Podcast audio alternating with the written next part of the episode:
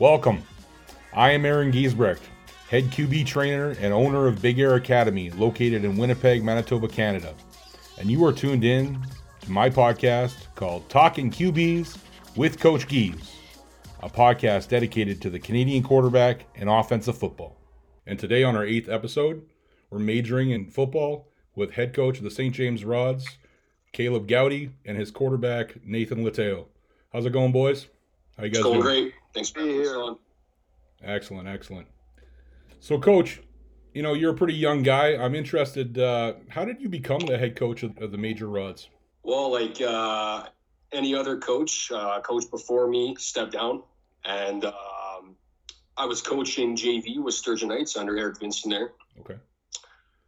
And I was on Twitter, and I seen uh, St. James Rods needs a coach. Uh, I seen it was like all caps lock, like the, it said the league was was gonna fold, and I was thinking like, geez, like I, I loved playing major. I used to play major back in the day, and there's there's no way that I could let the league fold, you know and it was it, was an opportunity to step up. You know, I was the DC there on the JV team with uh, with Sturgeon Heights. It was an opportunity, you know, kind of start my own program and, and leave my own impact and, and help out as many young guys as, as I can. So it's definitely a big challenge. When I took over the program, they uh, they had played their playoff game the year before with 15 guys. Wow. So and yeah, they finished the game. They played against Eastside there. They all those 15 guys, you know, they gave it their all, but you do what you can with 15 guys, right? And then um, out of that 15 guys there, I want to say we had maybe five or six guys from from that core wanting to come back. So first, what taking over that program was finding players and finding good players like Nathan. So it was. Um, it's definitely tough, you know. You know what it's like to coach. It's never easy, especially coaching major, 17 to 23 year olds. It's got its challenges, but no regrets, man. I love it. I love my team. I love my players. I love I love the league. So that's excellent. I can definitely see that from uh, you know your social media presence and just uh, getting to know you a little bit over the last year or so. Um, you know, one thing being a younger coach, you know, I uh, I got into coaching right after playing, and uh, you are not that far removed from being a player. So I'm interested. Do you find that you know being somewhat close in age to your players? Do you think that that's valuable for you connecting with those guys and being able to coach them? Oh, 100%. You know, uh, kids these days, they're people want to say they're like the, the, Gen, what is it, Gen X, Gen Y, Gen Z now. I don't even know what Gen it is, but Some gen. different different generation. It seems like every four or five years, kids are kids are different. So mm-hmm. I uh, I don't want to say it gives me a, a huge advantage as a coach, but it, it definitely helps being able to connect with your players and, and, and see where they're coming from. Because it wasn't too long ago. I was playing major. I was 19, you know, 20 years old, yeah. struggling to pay my registration fees and figure out what I want to do with my life, where I want to go, or how, how I want to, what kind of man I want to be. So definitely helps, definitely helps connecting with them. But at the same time, you know, it has its cons because I have these young guys looking at me like, oh, he, he hasn't coached much. Mm-hmm. He's a young guy, push him around and challenge, right? So Oh, I know Nathan. You know, he's probably got some stories of trying and uh, push me around there. that's too funny. Well, that's great, coach. So Nate, getting into you, buddy. Uh, what do you like most about playing for coach? You played for coach for a couple years. Uh, definitely, and all of my coaches, he definitely put the most effort towards his teams. That's one thing I admire about him he he's out there social media giving us all the work he can. He's talking about his players, talking to other coaches. You know, a lot of us want to keep playing, and he's definitely out there trying to help us out get there. Even with when I play flag, he's come watching our games, extra workouts. A lot of he goes above and beyond compared to a lot of other major major coaches out there for sure. Nate, you went to a couple junior camps, I guess, in 2019 when we were last able to play, uh, and you know you had an opportunity to possibly be a backup uh, at a couple different places. Uh, I know me and you, we had kind of a heart to heart talk about you know your situation and whatnot, and you decided to go back and play for coach for one more year. What was it about that year uh, in 2019 that was valuable for you to get on the field and get live reps? Um, what I thought was me at those camps, I felt like I was there, but not not fully there yet. I was close, I thought, and I thought I need the game reps. So the key thing was we had a, we had a lot of good guys coming back, good group. I'm thinking, you know what, I can go back there and play another season, or maybe I could play for a team and maybe never see the field. And I was still young enough. I'm thinking if I play well enough this year and I keep improving, next year I have a chance to start somewhere. So that was the big thing. I knew Caleb was bringing a great group of guys, and I would have wanted to be a part of it one last time. I like the patience there and just kind of the foresight to, uh, you know, to to realize that it's going to take some time and, and where you want to get. And, and, you know getting those live reps being able to play is invaluable right? Like if you weren't going to get those reps you're not going to get better right? So so i really like that you uh, made that choice and played for coach. Now in terms of you know just major football the league kind of you know coach you you talked about the age group and whatnot. Um, what is it about major football the major football league that you really like coach? Well when i came out of high school i uh, i tried out for the rifles mm-hmm. and this is back when they're taking 20 25 kids out of high school so i never made the team. I got cut. Okay. and um, i didn't know any other options right? So major was the only option for me so it gives guys an opportunity to keep playing first and foremost. It's uh, it's low stress environment. You know, it's we're not we're not getting paid to, to do this as coaches. We do it because we love the game and we and we love the players, right? We love the league. Mm-hmm. So the definitely the level of stress is is low. You know, you can balance your school, you can balance a job, and you can play football. I know these guys coming out of high school, they want to go straight to junior football. Mm-hmm. But if you're playing for the Rifles, that's five days a week, right? You're, that's like that's a job. So you got to pick. You got to pick either football and school or mm-hmm. football and a job. It's there's you can't get all three, right? And if you right. try to get all three, like you're you're Superman. Like good good luck to you there. But when some something's gonna if you pick all three, something's gonna falter there. So.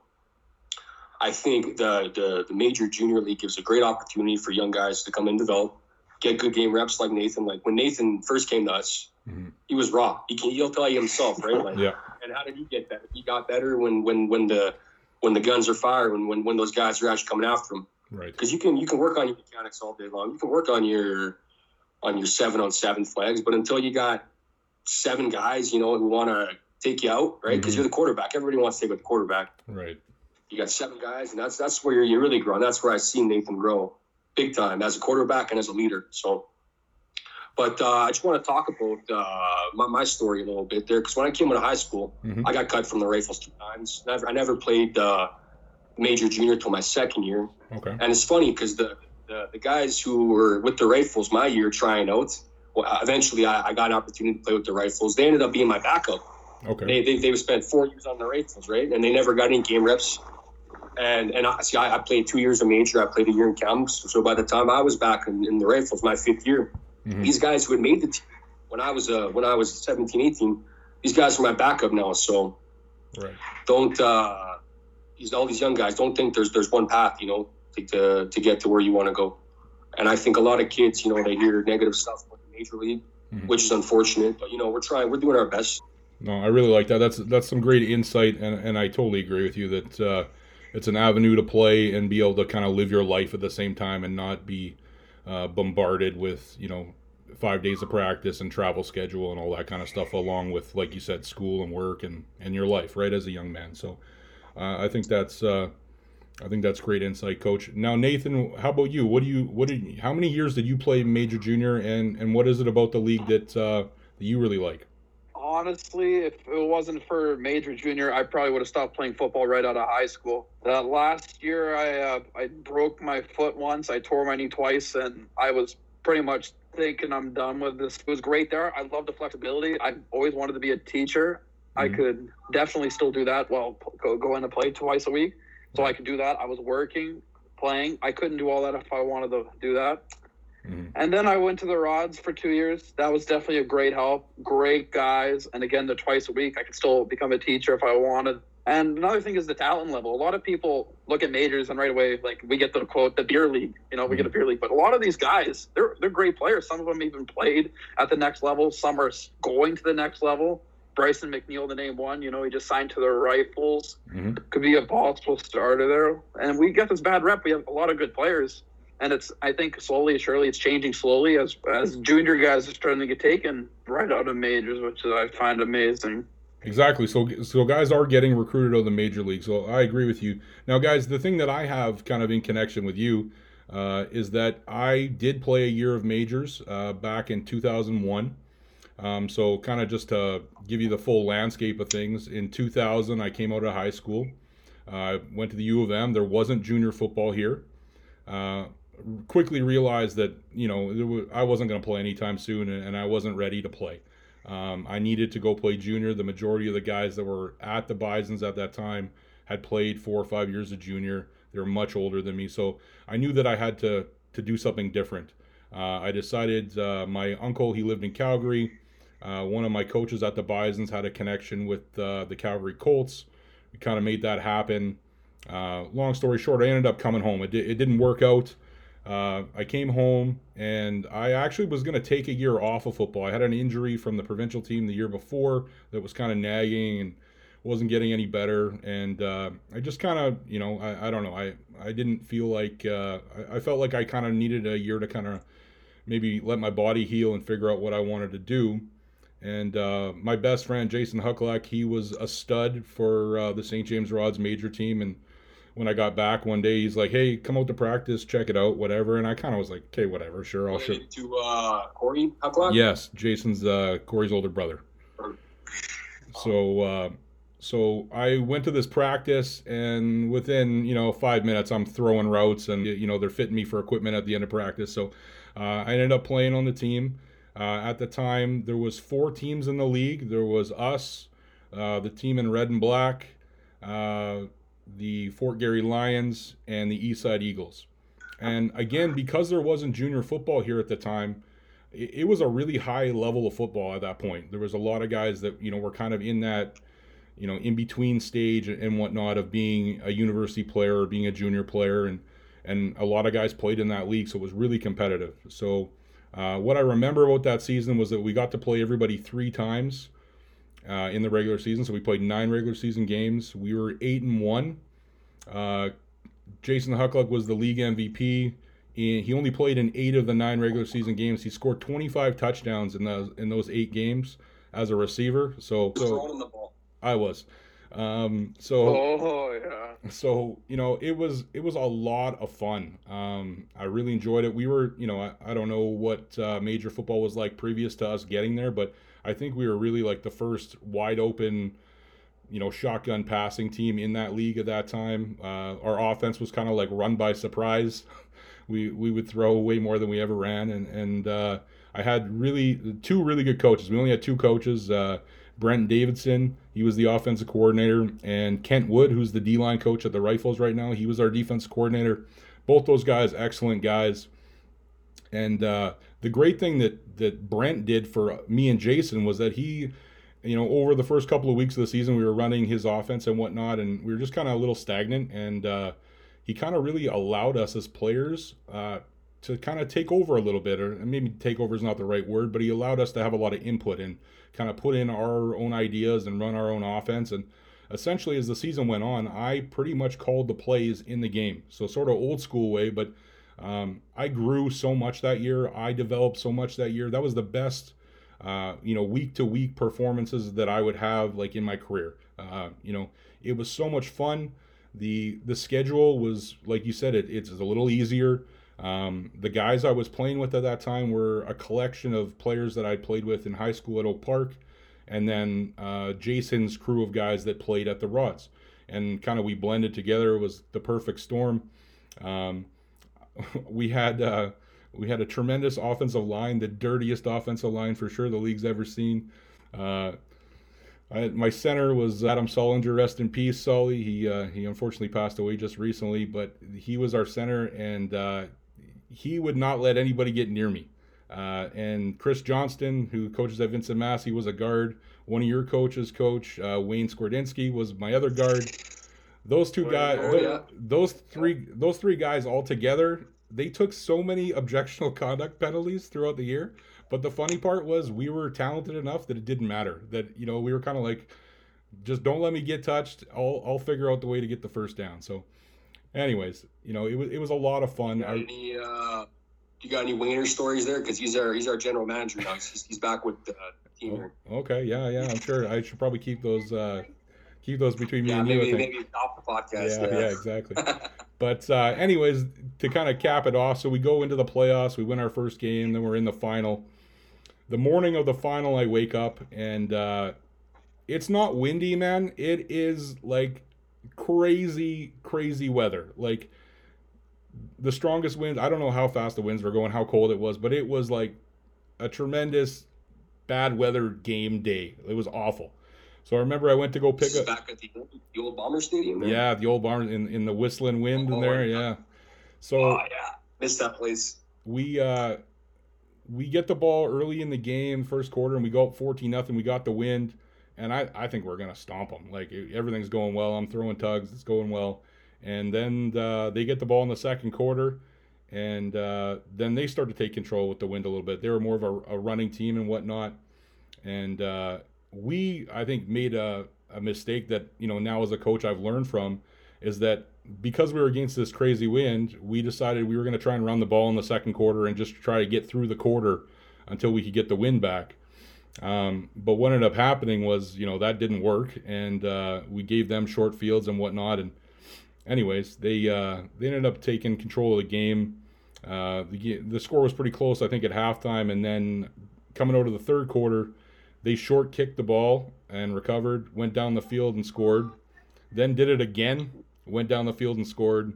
I don't think we got the ball back till about a minute left in the third quarter, and then we were just kind of fighting a losing battle. But uh, you know, the uh, it turned out, you know, and I kind of noticed this as the game was going on that there were some players on that team that weren't on the team the rest of the season, and uh, actually, I, I, didn't actually know this, but uh, apparently on the Major Junior Football Trophy it says for the 2001 season, it says the St. James Rods are the regular season champs.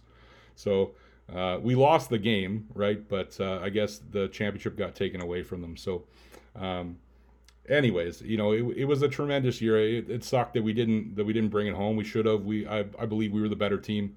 Uh, and, and the weather kind of worked against us. And kind of going back to what I was saying about that lesson learned was just that you know, now as a coach, I realize, well, it's either one of two things. You either need to have more balance within your system that you don't just totally rely on one thing. But I think that if that is the way you go, if you're, let's say, a, a, a passing team and that's how you roll, then that's how you roll. You shouldn't get out of that mindset and you should just keep doing what you're doing.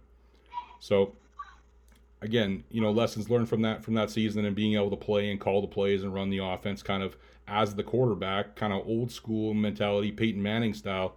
It was so fun, and uh, I cherish all those years. You know, I went on after that to play for the Rifles and for three seasons and, and whatnot. But uh, I really look back at that Rod season as as a fond, you know, fond time for me.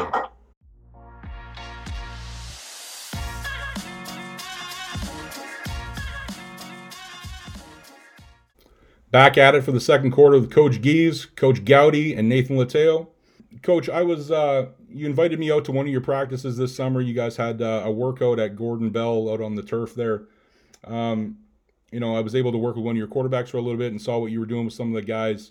Uh, what was it about uh, those workouts this summer that you feel like you accomplished for your team?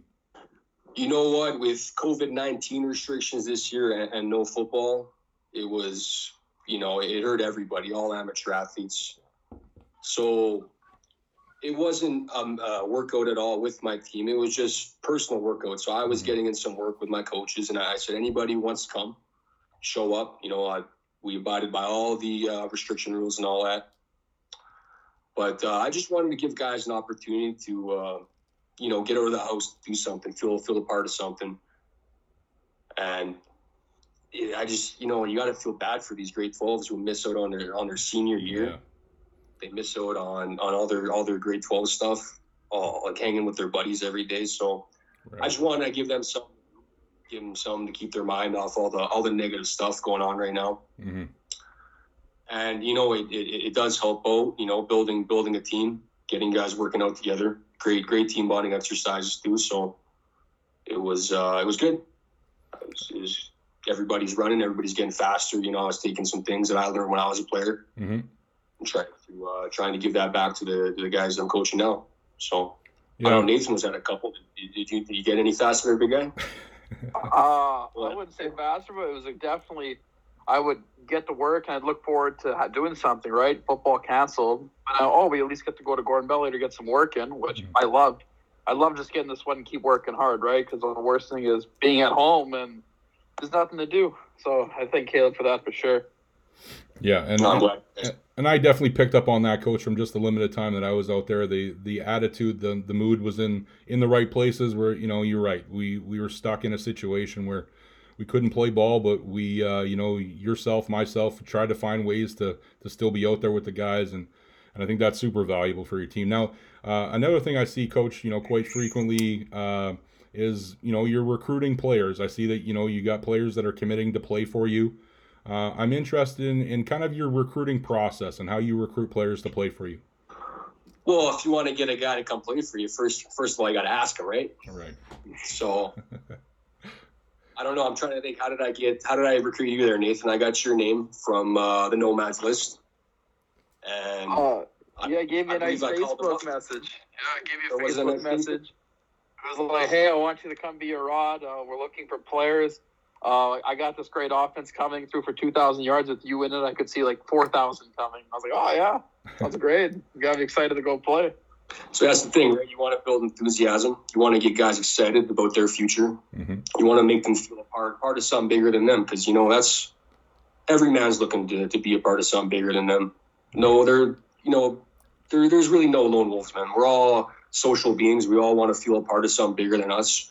And football is, you know, is a great outlet for that for some young men. So, and you know, Winnipeg, man, we got tons of football talent here, so it's easy to recruit guys. In terms of that recruiting coach, you know, one thing that uh, that's kind of a little bit of a pet peeve for my for me is that uh, you know I just find that some coaches in today's age are kind of lazy, you know, and and I know it's the age of social media and text messages and and DMs and all that kind of stuff, but uh, you know, I think that there's a lot of value to connecting with with people on a more personal level. Uh, I think back to when Coach Dobie recruited me to come play for the U of M. He came to my home you know and, and yeah it was you know year 2000 a long you know 21 years ago now but uh, that really meant something to my parents it meant something to me uh, there's more of a connection you know in, in in recruiting players and getting them to want to play for you and feel part of the family if you take those extra steps and i just find that there's a lot of coaches now that they'll just send out a group text hey you know whatever i want to recruit you Go I feel ahead. bad for those players who receive that text, right? Because you know they, they talk to their buddies and they say, "Oh, you got the same text." So Yeah. you know, and you know, there's there's no one kid that's ever alike. So if you want to try and paint paint the brush that all kids are the same, hmm then that that's a that's a bad reflection on you as a coach and on your program. And you know what? Every every every player in our program is special. I told I told the guys that they may not be the most talented guy, but I want that guy in my program because I, I see something from that guy, and I know that that guy can either take us to win games or it'll help his life move on and get get wins for him outside of football. I totally agree with that, and I just think that they're, you know, that that little bit of extra is is really what you know people connect with. You know, not just football, but anything in life. If if people are willing to kind of take those extra steps and reach out to you and create those relationships, that's that's what makes people want to play for you, right? So I, I really like that. Um, so Nathan, you've been training with me at Big Air for a couple years. You know, Coach it was actually sending you messages. I remember a few years ago. You know, on, on different videos that I was sending to try and get you to come out and attend my camps and whatnot. So I appreciate that, Coach. Um, but uh, you know, Coach, I'm, Yeah, man, you guys do a great job. I appreciate that. In Uh, terms of Nathan's progress and development, Coach, what uh, what did you notice the most about about the growth in Nathan? Oh man, this kid, the young man. I don't want to call him a kid anymore because he's a young man. Mhm. When he when he first came to our program, he was a kid for sure, for sure. But he, you're what are you, 22 now, young man? 21, 22, 21, 21. 21. So yeah, first of all, just you know, seeing him grow as a football player. Mhm. When uh, when he first came to us, like we don't have a QB coach on the rods. It's just hard to find good QB coaches. So he couldn't he couldn't three step drop, and I was trying to show him. I, I played QB my whole life, so. Right, right. But he, man, he figured out a way, man. He, he got good. It's uh, like I was saying before that the trials by the trial by fire. That that's really where I, I seen him grow Mhm. as a leader too. You know, um, sometimes football is an emotional game, and I find that the best players would keep their keep their cool. So you got uh, some things that he was working on, keeping his cool because we, we weren't the best program. We're, we're on the come up. Mhm. We're going to be the best program now. But the last two years, they've been a struggle. Right. I won't lie. You gotta you gotta break the ground right before you harvest your crops. And Nathan, man, he broke the ground for us. So I always I was I always got my respect for that. Uh, I, I noticed so much progress in your mechanics, man. You put in some solid work. You really paid attention to the coaching, and uh, you know, obviously, you were able to play in the the pro prep league this year and, and kind of do some some really big things. So uh, you know, we're we're both really proud of you, Nathan, for for putting in the work and getting better. Um, coach, coming coach, coming back to you. Uh, I'm interested in just your overall football story. When did you start playing, and, and kind of take me from from there to where you are now? Yeah, for sure. Um, I started playing football for the Rods when I was would have been 12 or 13 years old, playing Pee Wee. Yeah. And from there, man, I was just blessed to be around good talent. I played the two years at the Rods, and then I moved on to Sturgeon Heights. And this was the first year of the amalgamation. So the year before, they would have been the Schooners, Sturgeon Right. Creek. Yep. So, oh man, we uh, I played with so much talent. I played with Anthony Coombs, hmm privilege to play with him. Played with Kienan LaFrance, Right. CFL, the Herdman brothers, CFL stud, some other guys, Zach Rieger, big uh, for the Bisons there, Julian Benares, five year guy with the Rifles. So we had a lot, Right. tons of talent. So I was I was blessed to play there. I was a starter there in grade ten, grade eleven, grade twelve. hmm After our grade ten year, we won a championship, and uh, we won a double. A. Probably could have been playing triple. We were stacked. We had Ryan Marsh. You know, we were Right. just loaded, man. Yeah. And uh, I ended up playing triple A there, grade eleven, grade twelve hmm kind of got uh, had, a, had a bad game there my, my senior year in the playoffs. So I stopped stopped playing the year after, and I got cut by the Rifles. So Okay. kind of got disillusioned there with football. And then uh, two of my buddies who I coach with now, Coach Tyron and Coach Kyle, they said, "Hey, Rod's got a major junior program." And I said, "Major junior." I'm like, "What's that?" I, I like I didn't know about uh, any team besides the Rifles or the Bison. I didn't know about BC. Didn't know anything about any of that stuff. Right. So I'm like, Rod's football. I'm like, sign me up, man. Sounds awesome. So played DB there. We went. I think we started off five and zero there my uh, my first year. Ended up playing a talented East Side team. They ended up knocking us to the playoffs. Then the year after that, I played the second year, and then the Nomads ended up beating us two times there by one point. I think that might have been uh, a Radlinsky run team there. And then, uh, yeah, from there, I'm like, man, like I, I love this game so much. I had some buddies there, Zach Rieger and another teammate, Kiro Kleiderman, Mhm. playing for the Sun.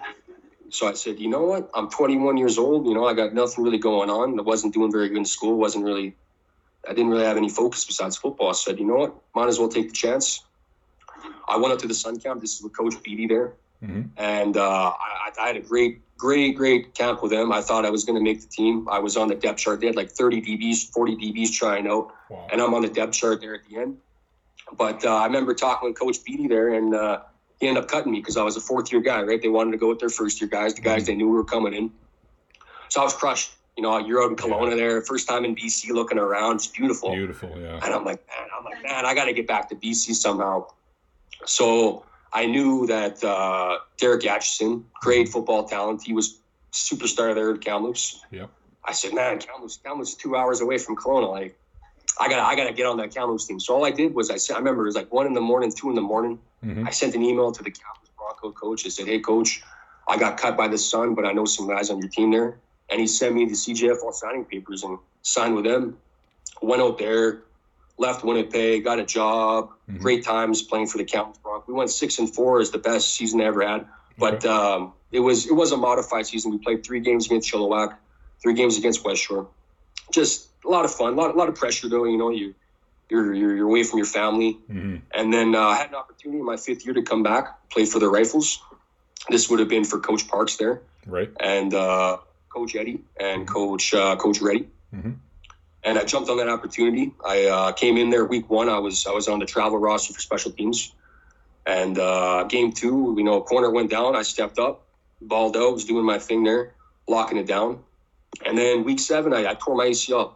It's coming up for a big hit there against Edmonton and just planted off my right foot and popped on me. But uh, I didn't want to give up, man. I loved the game. I, I loved it too much. And I had uh, I had six games there from the Rifles. I had some good tape, so I sent it around, and I got uh, a lot of schools getting back to me, man. It was it was a crazy feeling. You know, you got these coaches reaching out to you, calling you, telling you, cheesing you up, making you feel good, probably saying the same things I said to Nate there. Right. But uh, I gave my commitment there, verbal commitment to UT. I was getting recruited by Kevin Even, okay. and uh, you know, I wanted to take my academics seriously. So I was getting ready to go to UT there, and I had a my best friend Derek Traeger, who I played with in Kamloops, Mhm. he was telling me, "Oh, I'm going up to Bishops next week, and They're flying me out." He's like, "You should send your tape into the coach." Yeah. So another, you know, it's another one in the morning email I sent off to the Bishops coach, and he sends me an email back. He's like, "Oh, Caleb, we'd love to have you. Here's the plane ticket with your name on it." Like, wow. uh, so I'm like, "Oh my god, this guy's spending a plane ticket on me. Like, this guy, Mm-hmm. this guy must really want me." Right. Right. So I flew up there with my buddies. We had a great recruiting trip, small school. I know you had Griffin Shillingford on there. He, Yeah. talked all about how it was small. It's, it's a magical place, man. Like these small schools, everybody knows each other. Mhm. They love their football. It's, it's awesome, man. So I ended up tearing my ACL a second time on, on the rehab there. And uh, I talked to the Bishop's coach about it, and he's like, yeah, you know, come out. And uh, I did the academic year rehab with them. Mhm. It wasn't working out. They, they fired their coach. So I uh, I still was still in connection there with some coaches and uh, Coach uh, Cummins there at Acadia, another great one of the one of the best men men I've ever met in my life. There, he uh, they offered me a spot on their team. Went Mhm. out there and tore my ACL a third time No. on the main camp, and now uh, Derrick so then, Rose. uh, yeah, man, Derrick Rose, rest in peace to his knees. Yeah. Well, I just remember praying on it, man. I remember praying on it that, that night I tore it, and I'm just like, you know what? I guess I guess God's got other plans for me. So I didn't do the academic year. I came back to uh, St. James there, lived with my parents for a bit, and got into uh, coaching there at Sturgeon. Eric Okay. Vincent gave me an opportunity to coach his JV defense there, and it was a great year, man. I loved it. It was, it was like I it's like I found my new calling there as coach, and it was a great year. We ended up losing our championship, JV championship, in overtime on the one yard line. Our running back got stripped, man. It was heartbreaking. Oh. But uh, I was hooked, man. I loved I loved working with uh, the young kids there, helping them out. Mhm. And then, like I said before, I was I was getting ready to coach second year there with Eric Vincent, and I just seen on the Twitter and said MMJFL needs help. St. James Rods need a coach. So I said, you know what? Let's do it. It was Yeah. it, it called me, man. I, I didn't look for it, man. It, it Right. called to me. So right. No, I, I love that and coach. No, you've got a great story, coach, and, and what I really admire again, and, and we've had a lot of people on the show now that kind of have similar paths, and you know, back and forth between different teams and trying to find the best, uh, you know, the best situation for yourself. But uh, you know, the love of the game, and then to transfer into coaching right away, I, I really, uh, I really respect that, and uh, you know, I'm, I'm definitely like-minded in that sense. Um, so Nathan, how about you, buddy? Like, what's your football background? I know you grew up playing community ball, and you know you're going to go to Kamloops this year. So tell me that story. Um, well, I started playing at footsteps there, the um at the age of eleven. I started. I was Greenway. I was at elementary playing ta- tackle football. I was like, you know what? I want to try this for real. So I went there. I started my first year. I played nose tackle. Okay. Hated it. I hated it. I, I hated it. I got like three tackles all season, maybe. I was horrible. Mm-hmm. I was about to quit. I was about to quit there, but my, my mom and dad like, you got to play at least one more year. Right. I go there. They move me to quarterback. Play a year there. We go seven and one. I'm a five seven dude at 12 years old. Next year I come back. Oh, I'm gonna play quarterback again. They move me defensive end, and I'm a five eight kid now. And uh, I played there. We had a great season. We're the first Valor team to make it to the final, but the dudes in red smack us 40 to 14 in the final, and but it was pretty cool playing at that old stadium. I think we were the last actual tackle game ever to play there before it went d- demolished. hmm It's a cool thing to think about. And then last year, I still played defensive end. I'm still five nine and play there. I get like five six sacks a game because that's when JV started to take over a lot more. You know, Uh-huh. a lot of people start playing there. So I'm playing. I I don't want to say B talent, but we, I play there. I'm excited. Then I head over to Daniel Mack because the whole point of Valor was to get people to go to Daniel Mack. But me and one other guy, we went. I played there. Problem with me is I've never grown. I've been five nine the rest of my life, so I'm just slowly moving back and back and back in the defensive side of the ball. Right. Right. So I get there, I'm playing the will linebacker position. I'm like, okay, great, I'll play some will linebacker. Mhm. I'm a great 10 guy playing varsity ball, getting smoked by A division dudes that are six feet, 5'11, huge, yeah. grade 12 grown men. We go four and three, grade 11. I come back. It's like, you know what? Let's put you at receiver this year. So then I'm at receiver. I'm like, oh, that's crazy. Mhm. Play there. I'm a, I'm not very good at that either. I'm slow. I get about 300 yards, maybe. You know, A, A division DBs aren't the greatest, so I did that. Grade 12, our old quarterback is aged out. I go in there. We're a super young team. We have great guys coming in from other Valor programs such as Kieran Benson, Right. Ethan Snurge. Yeah. So that team's just a gong show. We're the rebuild gang. We um, maybe score four touchdowns all year. We go one and seven. Yeah. But I played I played quarterback. I'm like thinking, okay, I break my foot that year, so that that took me out for most more than half the games.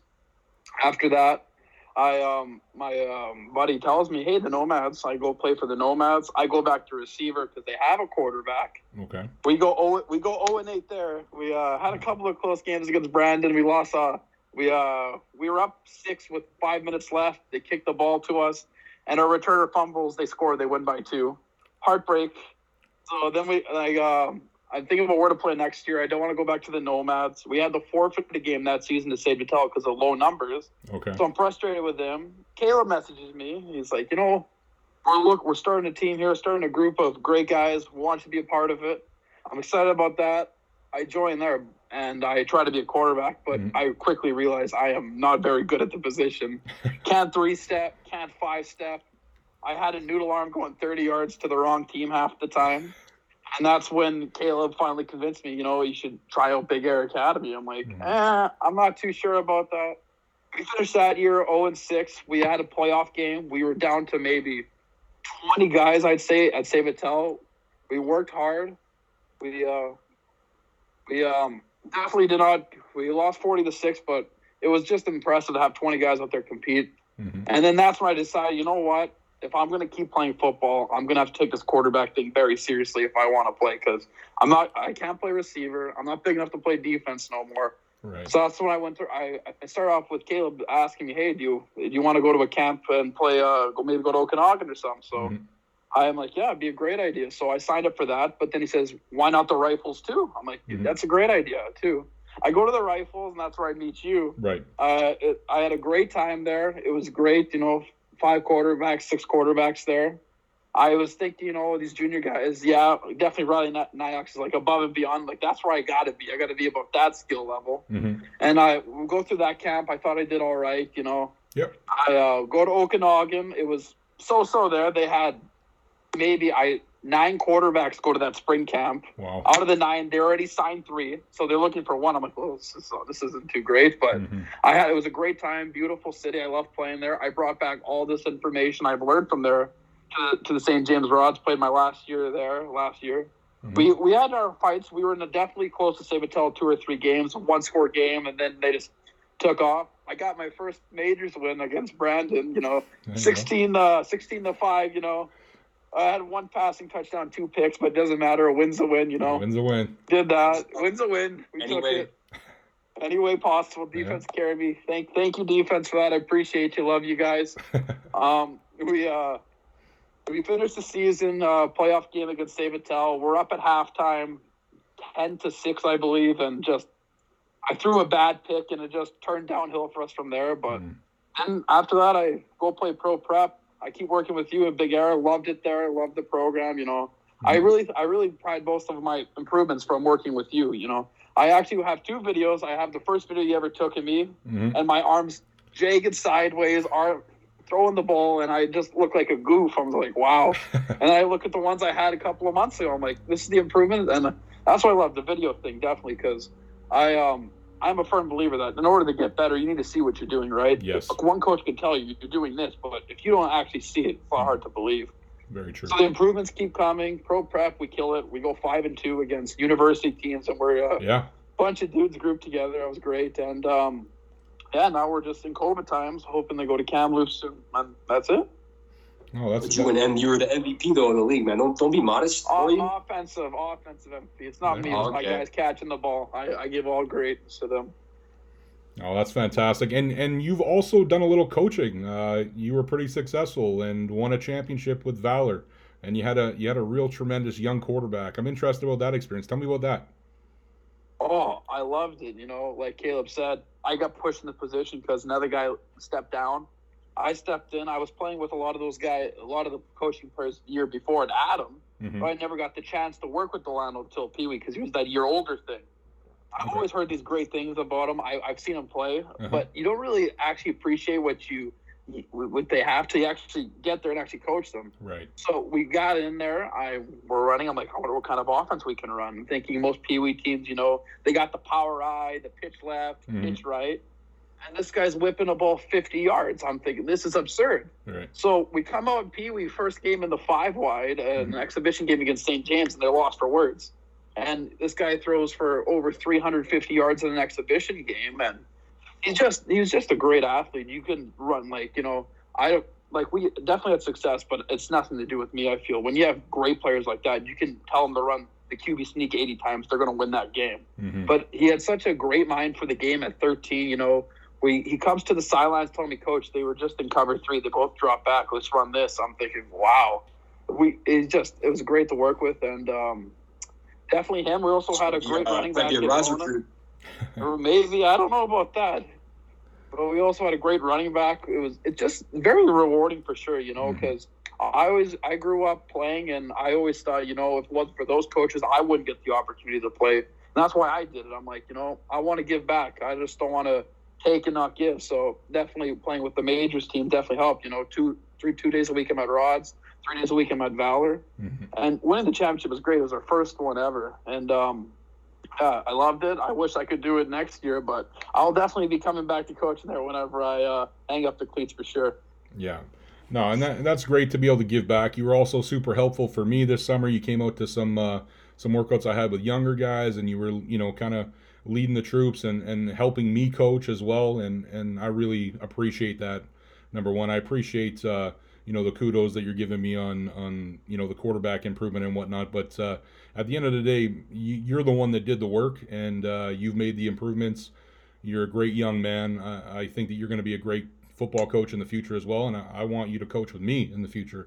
So Oh, I Uh, love to, love to. yeah, so Anytime, any place. there we go. Well, that's it. so again, that's a great story, guys.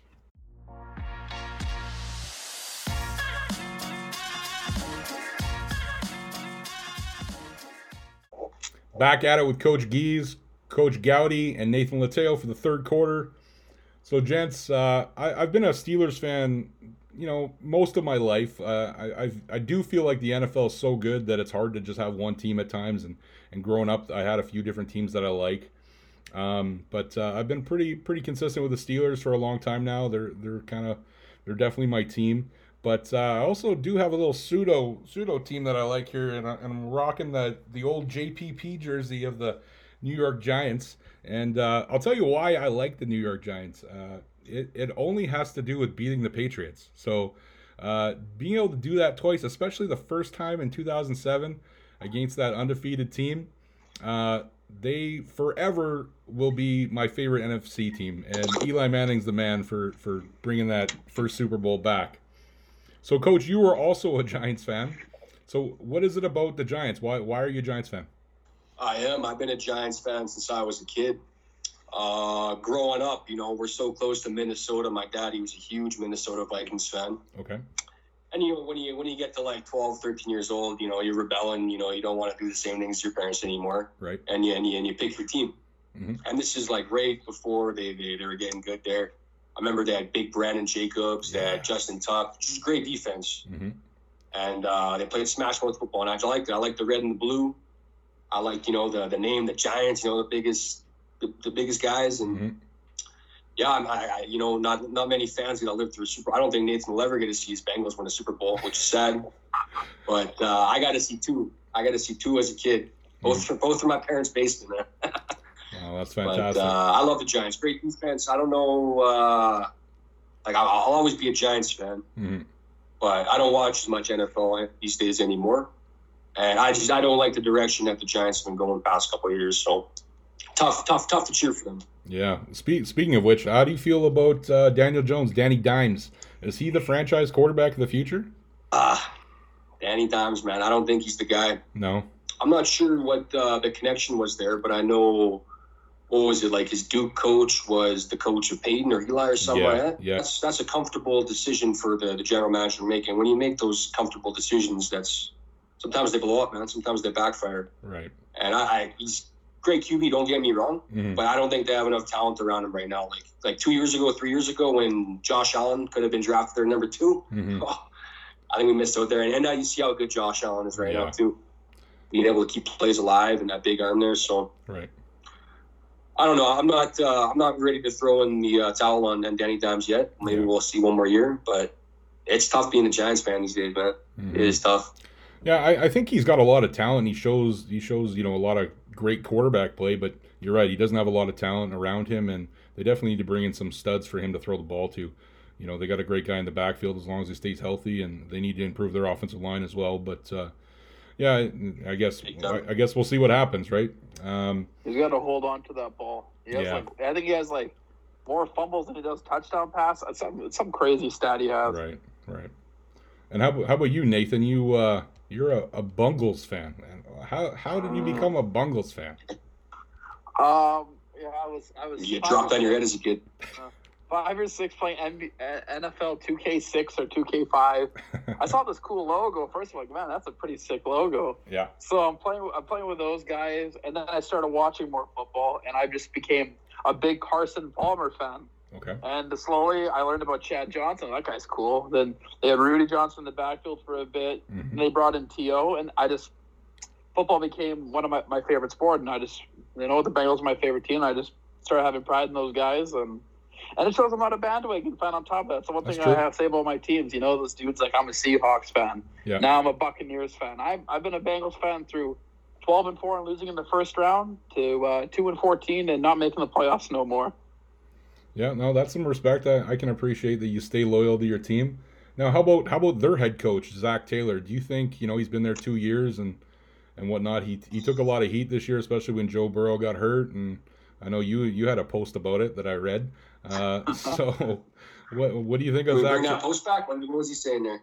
Uh, I call the Bengals organization a joke because they um, they uh, can't protect their quarterback, their future. hmm I, I, truly believe it's not Zac Taylor's fault. You know, Yeah. their their general manager Mike Brown's just cheap. He doesn't want to spend the money, right? hmm But Zac Taylor, with what he has, he was in eight or nine games this year within six points. You know, the two and fourteen records show how good they played this year. They beat the Titans, who was a playoff team. Right. There's definitely a lot more there. I think Taylor's not the issue. It's it's it's far than that. It's the money we need to make. You know, in order to be good, you got to you got to spend some money. You're not gonna have a budget roster. This isn't the dream team. This isn't a movie. You need to spend the money to be half decent. I agree. Okay, guys. So with all this NFL talk, I got a little game for you. Uh, this game's called "Are You a Real Fan?" It's an NFL trivia game, and I've uh, I've catered these questions to your team. So, Coach, it'll be Giants questions. Nathan, it'll be Bengals questions. Uh, we got four rounds. You'll have five seconds to answer your question, and if you don't, then the other guy can steal. Uh, the questions will get progressively harder each round, and the winner at the end, who has the most points, that's how she rolls. So, you guys ready to go? Yes, sir. Okay, okay. Do it. Here we go. All right, so coach, I will start with you. Who did Eli Manning take over the starting job for in 2004? Oh, what was his name? Uh, that's a good question. This is a good first question. Um, what's his name? He played for. He's an old guy. Played for the Cowboys. Did he not? That's about five seconds already. Yeah, that's All five right, seconds. Do you got the I answer, know. Nate?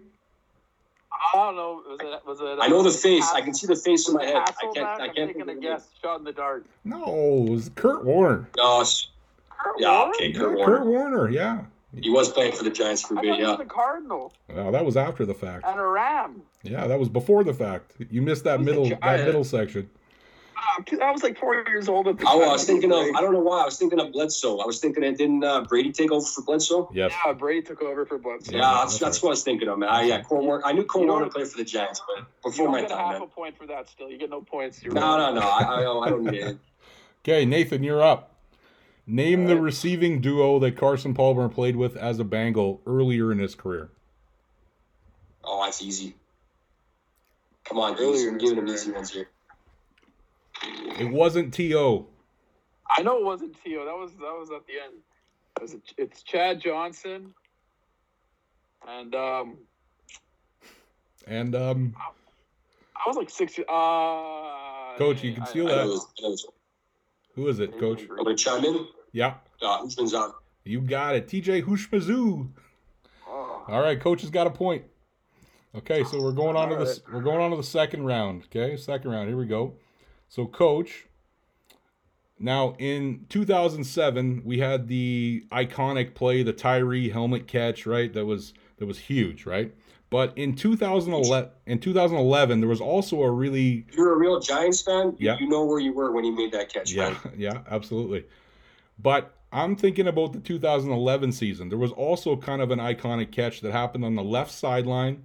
Defense is playing cover two, and Eli throws a money hole shot on the sideline, and the receiver toe taps to stay in bounds.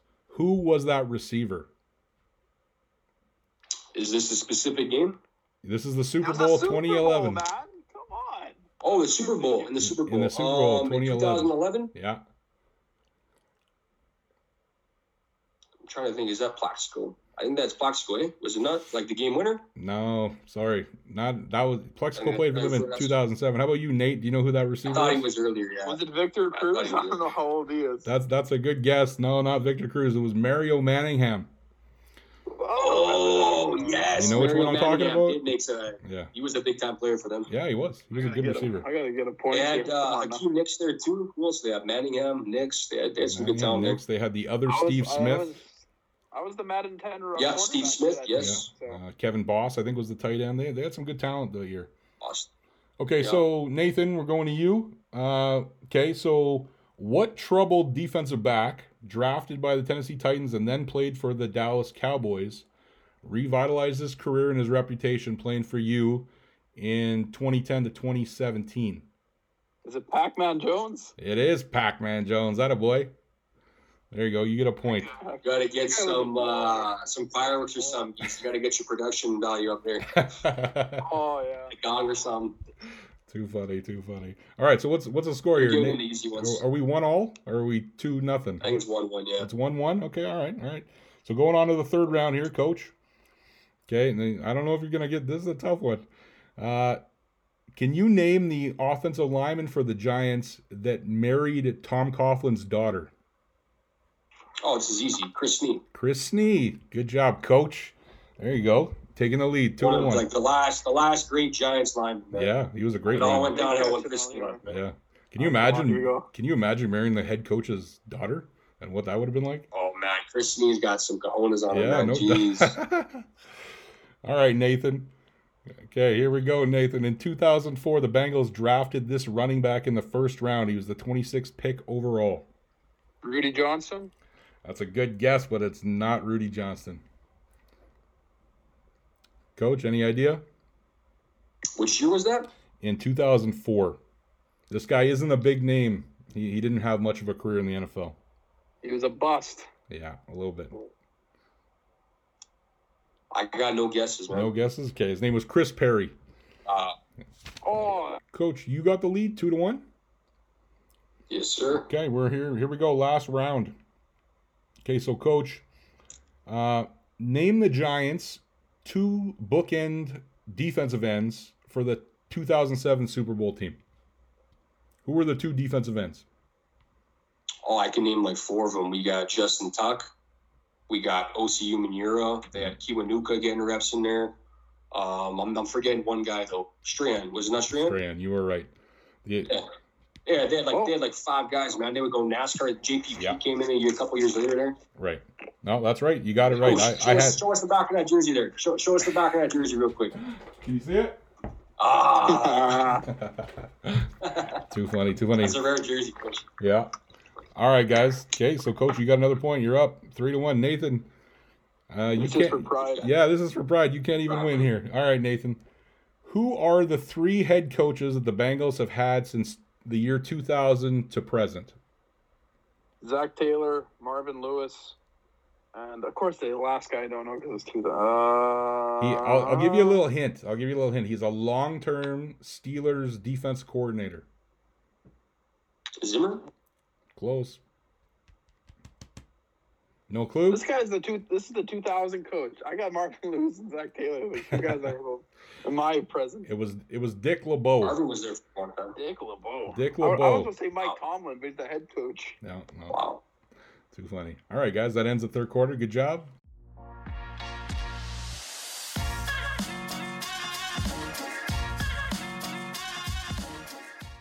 Back at it for the fourth quarter. Coach Gies, Coach Gowdy, and Nathan Latteo.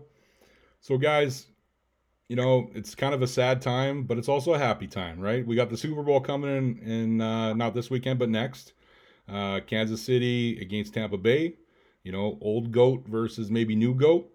Um, but it's it's sad that there's no more football after that, right? Like uh, that, that's kind of the downfall of of things coming to an end. So, you know, coach, who do you like for the Super Bowl? Who do you think is going to win that game and why? It's tough to bet against Brady, man. How many times has he been here? What, ten times? Ten times. Ten, ten time now. Yep. It's gonna be tough to stop him, man. But uh, who knows? It could be the passing of the torch. Like I'm not. Uh, I haven't watched too many of uh, Brady's games this year, hmm but I've seen uh, seen Mahomes play. Man, jeez, that guy is good. Yeah. He's good. Their offense is Uh, scary. Tyreek Hill, how fast that guy is. Wow. Oh. Any DB there, man. I feel bad for them. I'm gonna say 31-28 for Tampa Bay. Okay, I like it. Close game. How about you, Nathan? What, do- what do you like for the Super Bowl? Who do you like? Uh, I think Tampa Bay is going to win it, and it's Yeah. I just I think the defense on Tampa Bay side is really good. It's underrated all year. For sure. Keep in mind last last week against Green Bay, Brady threw three bad picks, and they stopped them every time for six points off turnovers or something inside the fifty half the time. hmm And I, I know Mahomes is great. He's he's t- technically the best quarterback, but Brady doesn't have two bad games in a row. I think he's going to protect the ball, and I think they're going to win by at least ten. Wow, I like it. I like the confidence. Okay. Now, guys, I ask everybody this. Coach, I'll start with you. Who is your favorite quarterback of all time and why? All time, Eli Manning. Easy. I love it. Never missed a game until he got pulled. For Yep. what was it, like 17 years I was watching him. hmm Consistency, consistency in him showing up to work and consistency in how how, he worked. He like that people they would always make fun of him, you know, all the announcers, oh look at Eli, he doesn't get worked up, Yeah. doesn't get sad. He just stays to that calm, cool level, man. And and what else can you people hate on him? But what does he got? He's got two Super Bowl rings. Yep. He's got two Super Bowl MVPs. Played on great teams, taking down the goat Brady. Yep. So the go killer, man, Eli Manning. Oh, I, I like And it's, it. it's, it's just a damn damn shame how they how they did him like that going out. Yeah, it was. It was. And, and I, I agree with you, Coach. I mean, you think about the pressure that Eli Manning had, just, you know, who his dad and brother were, and, you know, to go to New York and, and all those things together, you know, I, I, I agree with you that those two Super Bowl wins and, and those seasons in particular, I think cement him as as a as a Hall of Fame quarterback. Absolutely. Um, how about you, Nathan? Who's your favorite quarterback? Without a doubt, Tom Brady. Okay. Um, you know, I, I actually wrote a like eleven page paper on him in high school on why he's the goat, Okay. and he's and I just like the underdog story of him. You know, he's at Michigan, he gets pulled half the season for this new hot shot coming in, hmm proves himself there. He's barely drafted, goes up to Robert Kraft, tells him he's the best decision he ever made, never lost his confidence. And when he got his chance, he took over. He Bledsoe went down. He was a top quarterback, came in, took his job. He didn't look back. No matter what all the haters say, you can call him a cheater, you can call him whatever you want. hmm His numbers don't lie. He's a top. He's top in every stat, and he's been to ten Super Bowls. You don't get that all by luck in No. defense. No, I and you're right. And the fact that he's now at the Super Bowl with a different team, you know, speaks again to to his ability. Now that team's loaded and and they put it all together and all that stuff, but he's still the one that makes it go, right? And we all know that. So, uh, you know, that's a great pick. So, guys, unfortunately, we're we're kind of at the end of the podcast. I, I really appreciate you guys being on and talking about major football and talking about your backgrounds. Been great to uh, you know obviously catch up with you, Nathan, and get to know you a little bit more, Coach. Uh, so I want to thank you for being on, and uh, I also want to thank the people that are listening to the podcast. A lot of people uh, are saying nice things and and listening in to the podcast, and it's been kind of a really fun opportunity. So uh, I want to thank those people that are listening as well. And uh, you guys, thanks again for being on, and I hope you uh, hope you enjoyed your time. Thank you for having us, Gies. You're doing a great Thank thing, you. Coach Gies, and Thank you. appreciate you. All right, thank One you One more guys. thing, Yeah, rods are gods, baby. rods are Rods are gods. gods. Join a team, not a gang. And a team, not a gang. Oh yes, sir. There we'll go. have to do uh, another reprint of those shirts. Yeah, I- I need- one coming your way. I need one of those shirts. There we go. All right, guys, you take care. All the Thanks. best, guys. All right, take care. Bye-bye. Yeah, have a great year. You too.